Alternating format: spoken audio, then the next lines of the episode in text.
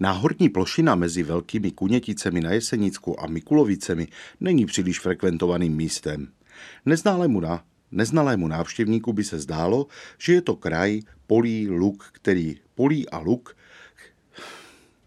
Neznalému návštěvníku by se mohlo zdát, že je to jen kraj, polí a luk, který končí silnici z Mikulovic do Vidnavy a pak státní hranicí.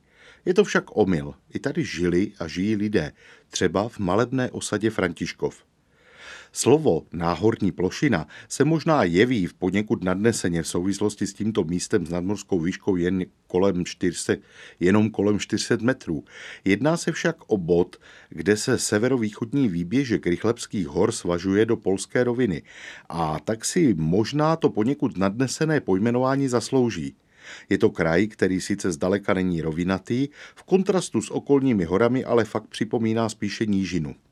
Snad i proto zde bylo zemědělské podnikání na vysoké úrovni a to už mnohem, a to už velmi dávno, třeba koncem 13. století, bylo ve Velkých Kuněticích 60 velkých lánů polností, což bylo nevýdané. I proto zde o století později jsou uváděny hned dva velké svobodné statky.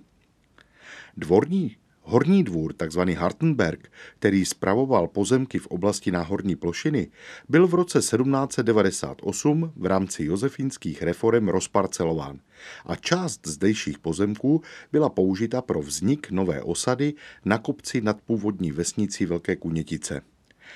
V té době byl majitelem zdejšího panství poměrně čerstvým Franz Svobodný pán von Strachwitz – a tak nová kolonie dostala jméno Franzberg, tedy česky Františkov. Oficiálně osada existuje od roku 1800. Dostala do vínku asi 49 hektarů pozemku a její obyvatelé se rekrutovali zejména z Velkých Kunětic, část jich však přišla z Velkých Kunětic.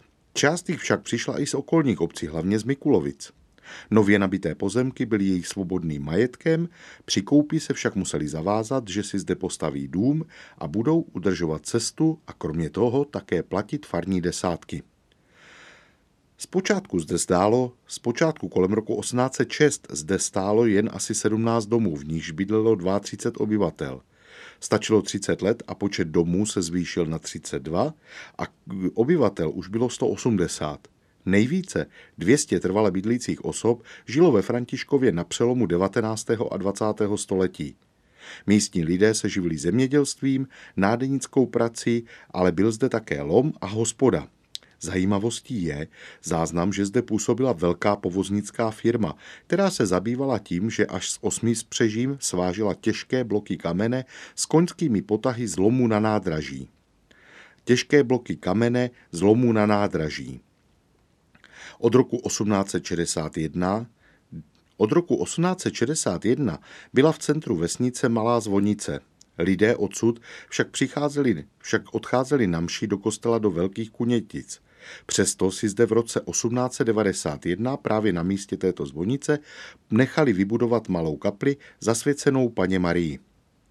Františkov prosperoval až do druhé světové války, a to, i přesto, a to i přesto, že počet obyvatel po vzniku republiky o něco málo poklesl. Po válce však velká většina zdejších domů zůstala prázdná. Jedny spad, některé spadly, jiné byly zbořeny armádou. Naštěstí díky vhodné poloze jich čas, se jich čas přece jen podařilo osídlit novými obyvateli a tak tito nesou tradici této mladé osady nadále.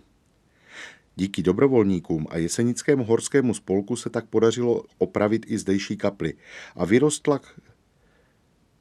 a kolem, a kolem františkovských domů a kolem františkovských domů začali jezdit i cyklisté, kteří, kteře, které sem přilákali informační tabule. Je to pěkný výlet, třeba ke sportovnímu letišti, jež najdeme kousek nad vesnicí. To je sice také poměrně mladé, začalo se budovat až v 70. letech minulého století. Zdejší dlouhá vlna, způsobená větrem překonávající jeseníky, však dokáže zejména plachtaře vyzvednout do netušených výšin. I proto sem jezdí lidé z celé republiky, ale i ze zahraničí. A když odstartují, první, co uvidí, je pravděpodobně rozstři.